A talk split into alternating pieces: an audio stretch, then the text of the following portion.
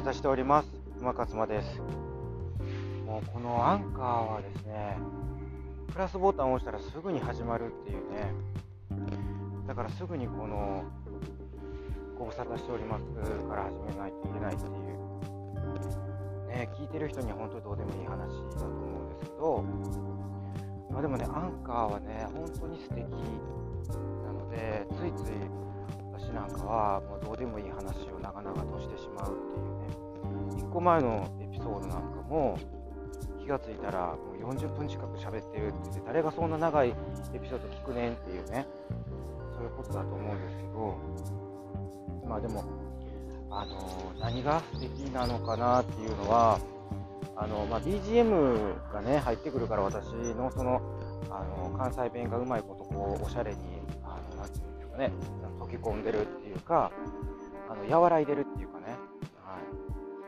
そういうのもあるしあとは何ですかねあのこれはねあ仮説なんですけどまたすみませんあの車の音がうっとうしいですよねえっとですねこれは仮説ですあくまで。あくまで仮説なので違うかもしれませんけどあのまあですね。これはね仮説だからそうかどうかっていうのはちょっとまだ分かってないんですけどなんかねやっぱりアンカーに限らずかもしれないな。ちょっとね今日話す内容もそうなんですけどなんかね最近結構ねあの YouTube の登録者数がちょっと、ね、増えてきたんですよね。なんかそれと関係してんちゃうかなっていう思ってる節があったりとかして全然関係ありませんよっていう感じかもしれないんですけど、まあでももし関係なかったとしてもいいかなみたいな。あの もうね、あの音声を私今までラジオトークで収録してて、でその、えーとね、番組名がね、ちょっとね、タイトル何だったっけもう一回、なんかもうね、いろいろね、あの変えまくってね、わからなくなっちゃってるんですけど、あの40代ダイエットコーチの昭和集物語っていうあのわけのわからないあの番組名なんですけどいやこの、えっと、アンカーで撮ってるこの収録してるあの放送の番組名っていうのが何でしたっけ？忙しいおっさんたちの微笑み返しっていう番組名なんですね。でこれもよくわからないタイトルなんですけどまあ、とにかくねそのラジオトークっていう媒体で今までやってたのがその鳴かず飛ばず 100, 100エピソード以上撮ってたんだけど鳴かず飛ばずであちょっとですね今雨がこれ結構降ってきましたね。そう今日ねあの東京都中央区雨模様なんですよね雨模様で結構雨がちょっと強くなってきたので、これ戻りますね。戻らないと。何の雨雲刺さんと来てしまったんでね。ちょっと戻りますね。戻りながらちょっとお話しすると、そう、ラジオトークね、本当に鳴かず飛ばずだったんですけど、このアンカーとあとそのスタンド FM っていうね、なんかあのスタンド FM ってなんかちょっとおしゃれな感じですよね。あのアプリダウンロードもされてて皆さん見られてるから分かると思うんですけどちょっとおしゃれなね感じですね。音声プラットフォームいくつかありますけど結構おしゃれな分類に入るんじゃないですかね。おしゃれやからどうやねんっていう。私そのだからその聞く側に回ってないんでまだ。これあのおしゃべりする方ばっかりなんでちょっと使い勝手がどうなのかっていうのもよく分かってないんですけど撮る側っていうか収録する側としては発信する側としてはあのー、他のねそのラジオトークもそうだし音声プラットフォームと私ヒマラヤっていうのも実はあの3回ぐらい使ったことあるんですけどなんかそこら辺と、大体一緒ですね。えその音声を収録するっていうトークってやつとライブ配信のライブってやつがあるんですけど、まあまあ、使い勝手は一緒ぐらいな感じですね。で、なんかね、そっちにやっぱりこう移行するようになってからかなと思うんですよね。登録者数が増えたのは。だから関係してんじゃないかなと思ったり、全く関係ないんじゃないかなっていうこともあるんですけど、あのさ本当についこの間まで150いく登録者数が150いくの必死でしたね、うん、140代とかってそれがね最近ね107最近というか昨日昨日じゃあ今日さっき見たら176になってたんですね。ああとまあ私がやってるのってあのえー、っとね自炊？主に。そう。まああのー、それもその調理家電を使った自炊っていうのが多いですよね。やっぱこう自炊ね忙しいあのおっさんおばはんっていうのはやっぱりこう自炊ができないわけですよね。私も含めて自炊ができないというかする時間がないしまずそのしようとも思わないしそれで、まあ、やり方もようわからへんみたいな感じなのでもうとにかく切って洗って切って入れるだけっていう、えー、動画を撮ってるんですよね。ハードルをこう頑張って下げようと思ってハードルをこう下げ倒したあの自炊に対するね料理に対するハードルを、えー、下げ倒した感じの動画をですね、まあ、撮っている。そんな感じなんですよ。でそれがまあ中津飛ばずで、まあ、この3ヶ月ぐらいですかね頑張ってあげてるんですけど動画を、まあ、なかなかねその、登録者数も増えないし、ね、再生回数もそんな伸びないっていうだからあのだからって言ってね、まあ、あのやめるっていう選択肢はないんですよ。うん、まああのそれでもあの上げ続けるっていうねそれはこの音声も一緒ですね。もう本当にラジオトークはですね、先ほども申し上げたようにで、毎日のように上げてても、本当にもう中津飛ばずどころか、反応があるのかないのかすらもわからない。のれんに腕押し状態っていうね。でそそれでも、まあ、100上げたんですね。それと同じロジックであの動画も上がっていくんですよ。それをしていくと、そのうち、ちゃんと聞いてくれる人もとか見てくれる人とか、少しずつですけどね、増えてくるっていう。だから、それ、それをこう、なんていうんですかね、あの実験してるんです、私はきっと。そうなるんじゃないかなってで実際にね、だからその、えっ、ー、と、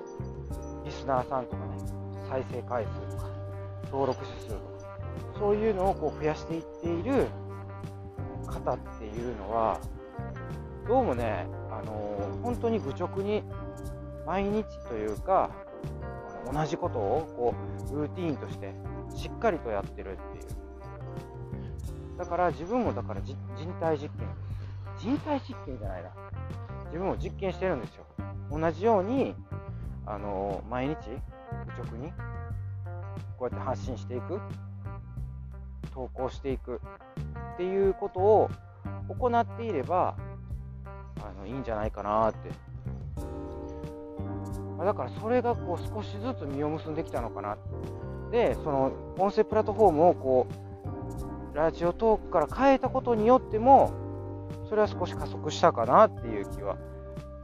しなくもないんですよね。何だったんだろう、あのラジオトーク、もいいんですよ。あのポッドキャストとしてね、Spotify でも聞けていたし、あの iTunes からスピンオフしたポッドキャスト iPhone のアプリのポッドキャストっていうアプリからもちゃんとねあの聞けてたと思うので、まあ、それはそれでいいかなって思うんですけどねで、まあ、今日はねあの、まあ、その話は別にそんなにこんなに長くしようと思ってなかったんですけど なんかねまたこの話ちょっと長めになっちゃったけど今日やりたかったのはねあのなんかねとにかくあのプラスマイナスの話なんですけどいいことと悪いことのプラスマイナスね。あの今だからいいことと悪いことをプラスマイナスしたらプラスの方が圧倒的に多いっていう話なんですよ。でそれは何でかっていう話なんですけどこれまた矢印の話なんですよね。私もしかしたらもう前回矢印の話してますよね。前回どころかもねしょっちゅうしてるんですよ。でもそれなんでそんなにしょっちゅうアホみたいにやってるかって言ったらやっぱりね矢印の方向を変えるだけで人生変わるしあの変わるっていうのは良くなるっていう意味で変わるんですよね。だからねこれね本当にね体験してほしいと思ってるから何回もアホみたいに言ってるんですよ、うん、でまあ何が起こってるかっていう話をじゃあちょっとするとなんかねあのいろんな人とつながったっていう話は前したかな。つながるっていうこともそうだしあとはねなんかねいい話がもらえる。うんいい話。なんかいい話っていうとねすごく抽象的ですけど例えばなんかこうえっとビジネススクールね私が通ってる。ビジネススクールでなんかこう成功体験談を語るインタビューの話インタビューがあるのでそれに出演してもらえませんかって、まあ、だから今私がそのモニターさんと、まあ、私のプログラムのねそのダイエット健康ダイエットプログラムのあの受講生さんとねあの一緒にプログラムを作ってるっていう作ってるんですよね今ね。作ってるというよりももうあの作ったプログラムを走らせてるっていう言い方が正しいんですけどでそれで実際にあの受講者さんの、えーと、結果が出ている。出始めた。でその出始めてるからそれをあの実際にそのあのなていうんですかね体験セミナーっていうセミナーをね開くときにほら見て受講者さんの成果出てるでしょっつって。っていうことをやるわけですよで、それをやらせてもらって、えー、まあ、またね、その今、モニターさんも募集してるから、モニターさんの個人、個別面談、うん、やるやらせてもらって、で、モニターさんも増やしていってるって。ただね、なんかね、どうもね、やっぱこのモニターさんを増やすっていうことが、すごくその、やっぱりビジネススクールの受講生さんで、なかなか難しい人っていうのがいるので、だからそういう人たちどうやってやってるんですかとかっていう話を多分してほしいっていうことだと思うんですけど、まあ、例えばそういう話だとか、あとはね、私はあのまあ、こうやって健康ダイエットプログラムもやってるけど、普段はあの外資系の一サラリーマンもやってるんですね。で、まあ、会社員ってことですよね。会社員やってます。で、まあ、一応その、外資系で働いてるから、なんかその外資系で働いてる人って、結構、なんていうのかな、英語が話せるっていうのが多いので、だからこう、なんていうんですかね、別の、その、外資系の会社の、こういうあのポジションがあるんですけどどうですかみたいな。っていう話がその営業リクルーターっていうんですまあ、営業ですね。営業の人からまあいろいろねあるんですよ。でもうねこんなこと言ったらね本当に失礼なんですけど10件やったらほぼね10件もうねあのいらいらないっていうかその何これっていうそのもうほんま押し売りみたいな案件全部お断りじゃないけど、まあ、丁寧に。いやちょっとねって今別にそんなあの転職しようなんて思ってませんしって言ってあのお断りするっていう。ほぼその中にね1件いいのがあるかないかなんですけどもうね1年あのね実はその1年前にものすごいすごいいい案件があったんですよ。1年前に。でそこから1年経ってるわけですね。でもう毎日のように営業さんからの、え、メールが届きます、ね、ということは365日経ちました。1年前1年として。365日。で、まあ、その毎日ってわけじゃなかったとしてもあのその半分、ね、200日は届いてるはずです。でその200あるうちの今まであいいなって思ったの。一件もなかった。はっきり言って。本当に。まあそれぐらい押し売りなんですよ。そういう営業さんたちっていうのは。もう本当に自分がそのね売ったものを売れるとねあのその会社に30%コミッション払わないといけないですね雇う側が。すごいでしょ例えば、500万の人材、ね、年収500万の人材やったら、150万のコミッションを払う。それが1000万やったら、300万払う。1回です。で、だから結構、そのリクルーターとか人材紹介ってお金になるんでしょうね。だからそれをかける紹介して制約した人なわけですから。まあだからそれで もうそのいろんなところに何て言うんですかね営業かけるから数打ち当たるっていうねそういうことだと思うんですけど。でもそういう数打ち当たるがもうバンバンバンバン飛んでくるんですけど。まあだからそれに対してもねあの無視するんじゃなくてもだってそらあのそういう人らってもうあのなんてスパムのようにメール送ってますから。そういう人たちにもいやちょっとってあの今は探してませんけどでもあのもし何かいいいい情報があったらまた教えてくださいねって言ってあのメール返すんですよ。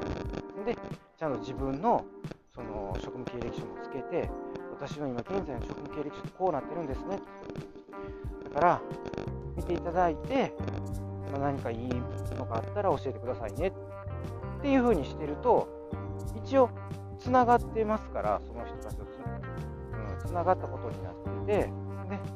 まあ、私のその最新の情報っていうのもお渡ししてるから、まあ、あのなんかあいいのがあった時には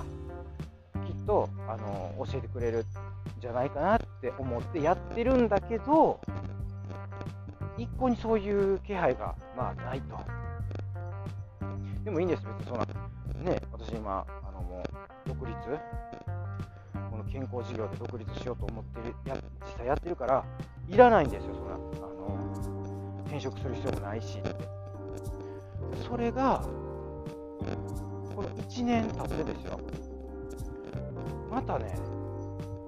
同じ人が、去年と同じ案件、案件っていうか、その、去年すごいいい案件を持ってきてくださった、ね、リクルーターの方、えっ、ー、と、そう、あの、会社があって、そういうね、あの人材紹介の、でその方、同じ方なんですよ。私のことやっぱ覚えててくれて、私そのね、案件の時にすごいいいとこまで行ったんです。いいとこまで行ったけど、ダメだったんですよ。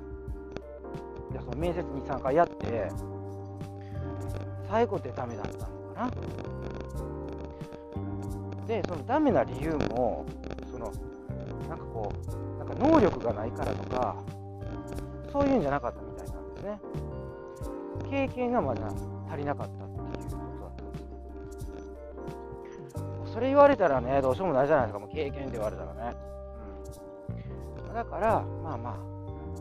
あ。で、終わってたんですよ。で、普通ね、リクルーターさんってね、もう一回ダメになった人って、その人にもう一回なんかこういい案件持ってくるってことはあんまりないなかったんですよ。うん、私を覚えてくれて、なんかこういう案件ありますよって言ってきてくれたリクルーターさんってそんなにいないんですよでもね彼はねちょうど1年経ってまた同じぐらいのレベルの案件持ってきたんですね私に一回ダメになってんのに私結構嬉しくてねそれがでしかもそのレベルも結構同じぐらいのレベルなんです。わあ、素敵と思って。で、もっとね、多分ね、その、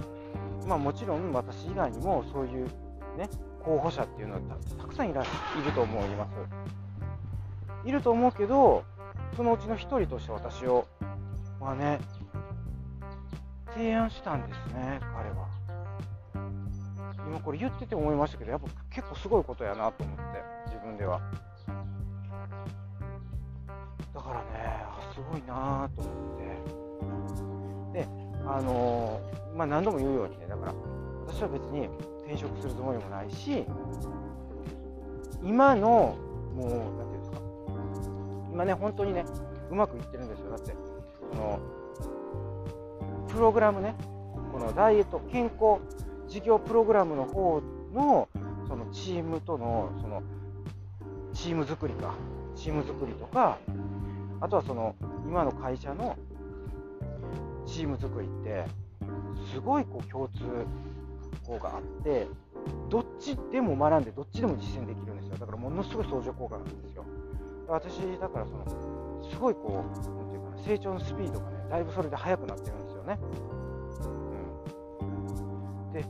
楽しいってしゃあないわけですよ。両方とも。学びが多いから。実践も多いし。実践もできるし。だからそんな状態だから別にね、焦ってないし、転職なんかしなくて別にいいんですけど、ただ、今回の案件ちょっと違うんですよ。その普通になんかこうね、あのジョブホッパーっていう言われる人たちがいるの知ってますかね。要はその、もう同じ、同じポジションを違う会社にどんどんどんどんこう転職していくっていう。で、なんかこう、それでちょっと年収をね、上げていくみたいなことをするジョブホッパーと言われたら、その1個の会社に1年もあの働かない。結構営業系の職種で多いんですけど、これされる方が。まあ、外資系の営業ってね、結構シビアで、数字取れなかったらもういらないってなるから、まあ、切られることもあるやろうし、まあ、でもそんな感じでこう、そういうことやりはる、あの、類の人たちが一定数いるんですけど、私は一切そんなんじゃないよって。私、ジョブホッパーじゃないから、同じような役職の案件持ってこられても、私、もうそそんな無理やからって。って言言ってます。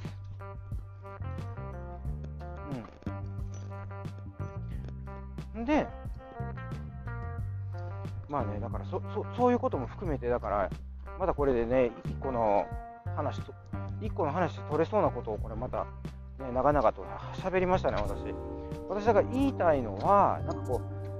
う、いいことが舞い舞い込んできてるんですよ。だからその、このお話に限らずね。で、悪いことももちろんあるんですよ。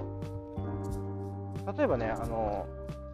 ダイエットプログラムやってるっていう、その健康事業やってる。そこでやっぱり、あの、受講者さんが辞めていきはるっていうこともあるんですよ。辞めていきはるというよりかは、お互いに話し合って、あちょっともうこれはあのやめた方がいいですねって言って納得した上で。結構それは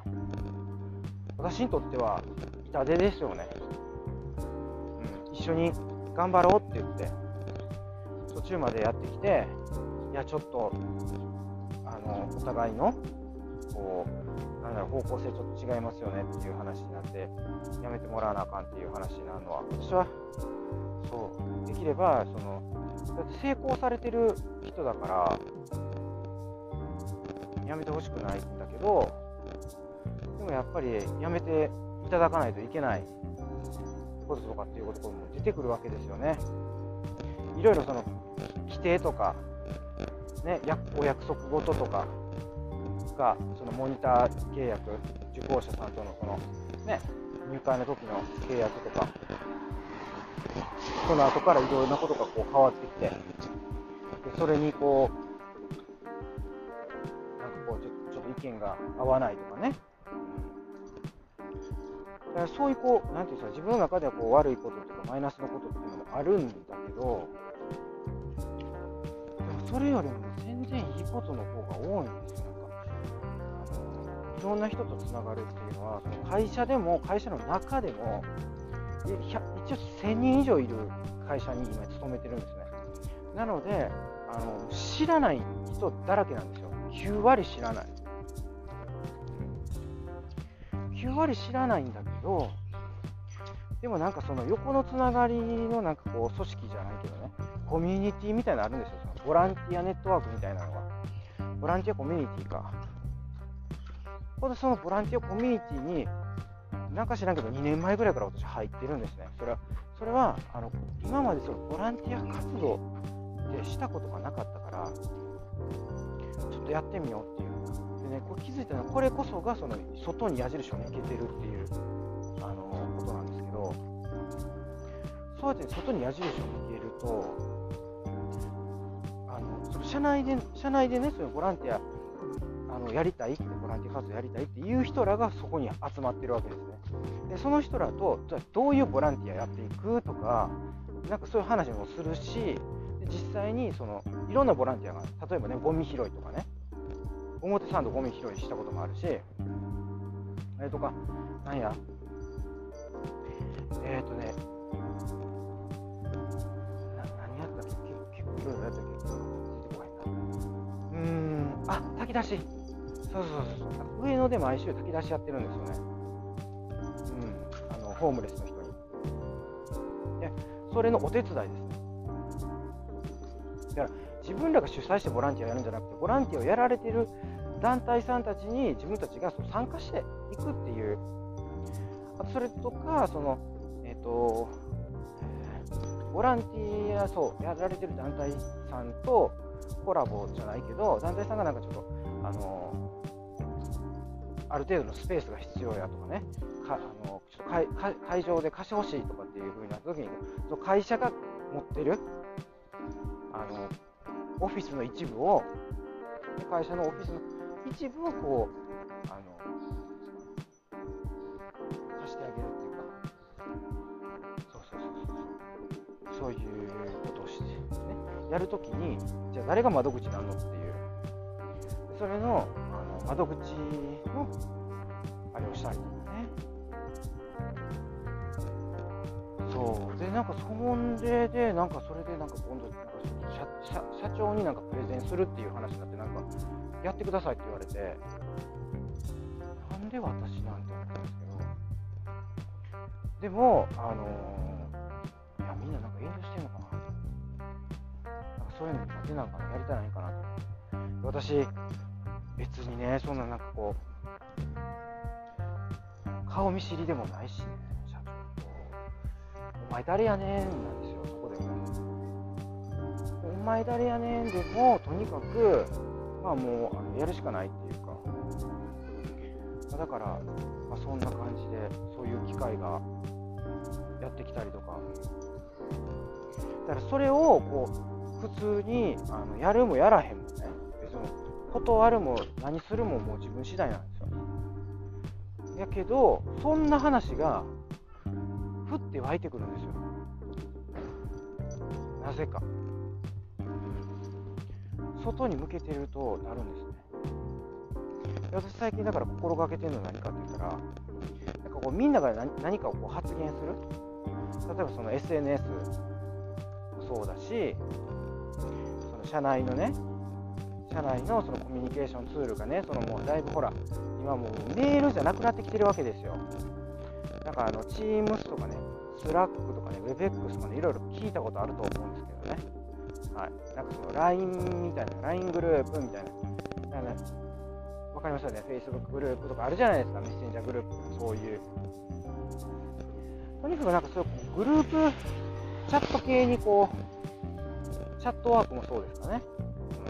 だからグループチャット系にこう、コミュニケーションツールがシフトしてきてる。でそこで例えば誰かが発言したときに、何にも言ってあげないっていうことの方が多いはずなんですよ。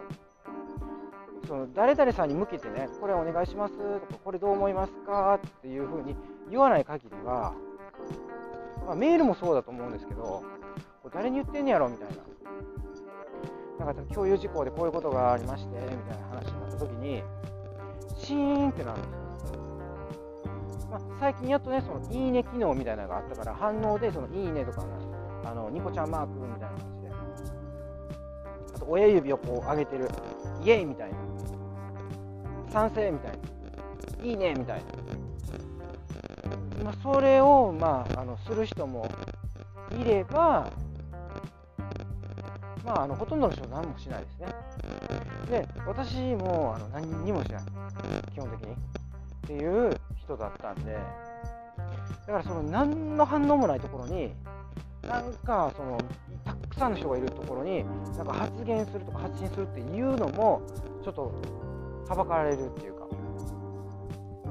躊躇する、まあ、誰でもそうだと思うんですけど。例えばそこをもう「えい!」っつって自分で発言するとか発言された方に対して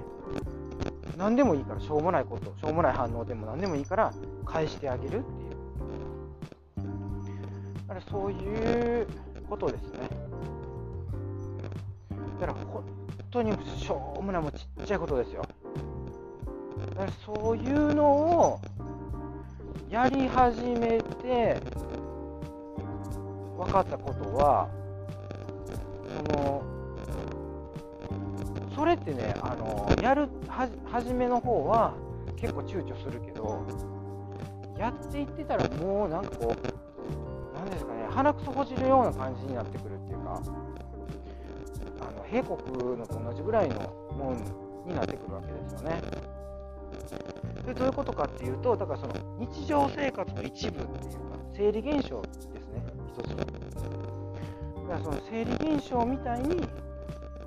なってるんですよ。自然にできる。習慣？言い換えると。だからやっぱりね、でこれはあのアウトプットですよね。うん、だからアウトプットって 何でもそうですけど、あのー、癖になるというか、だからあの別にそんなこう気合入れてやらんでも良くなってくるっていうことですね。あの普通にできるようになるっていう。だから、あの全部これつながってる話なんですね、実は。あの矢印を外に向けるもあのアウトプットをするっていうかその少しずつやる同じことを愚直にあのやってるだけだからその SNS SNS というかまあ音声配信、えー、動画配信ね。あとそのブログ。そういうのもあのその一個一個ね。あの気合い入れて投稿するっていうよりかは、もうあの もう未完成で不完全でもいいから、とにかくや、とにかく出して、これまあ一時一個一個の反応とかも気にせんと、とにかく気に、そういうことよりももう、あの不完全でいいから、とにかくあの続けていくっていうことですね。うん、そしたらね、それなりになんとかなってくるっていう。それが回り始めているっていうことですね。っていうのが今日のね、お伝えしたかった内容なんですけど、またこれ、長いこと喋ってますね、私ね。どれぐらい喋ったんだろう。あ、もう35分ですね。恐ろしいですね。はい。ということでね、やっぱり、あ、そうなんですけどね、さっき雨が降っててね、一旦家戻ってたら、戻ってるうちにまた雨止んできてって言って、それで私ずっとこれまた、ね、あの歩きながらっ喋ってるんですね。でも、あの大通りだいぶ避けたんで、あのいつもみたいにその車の音がね、鬱陶しいみたいなのはなくなってると思うんですけど、それ以前に、あの喋りが長すぎるっていう話ですね。ちょっと気をつけていきたいなというふうに思います。はい。こんな感じで今日は終わっていきたいと思います。ご視聴ありがとうございました。あ、ゴールデンウィークでしたね。ゴールデンウィークね、あの楽しくお過ごしくださいね。もうあの、えーと、緊急事態宣言のところね、あの4都道府県で、私ももうバリバリそこの中の一つにいますけど、東京のね。でもあのそうじゃない方はね、あのまあ、楽しいゴールデンウィークを過ごしていただきたいということと、まあ、あのこういう我々のように緊急事態宣言発令されている都道府県にいる人は、まあのまあ、まあ、やってませんけど、あのね、あのほとんどその経済活動ね、封鎖されてますけど、まあ、お家でできることね、いろいろ探しながらやっていきましょうということです。はい。というわけで、こんな感じで終わっていきたいと思います。良いゴールデンウィークをお過ごしください。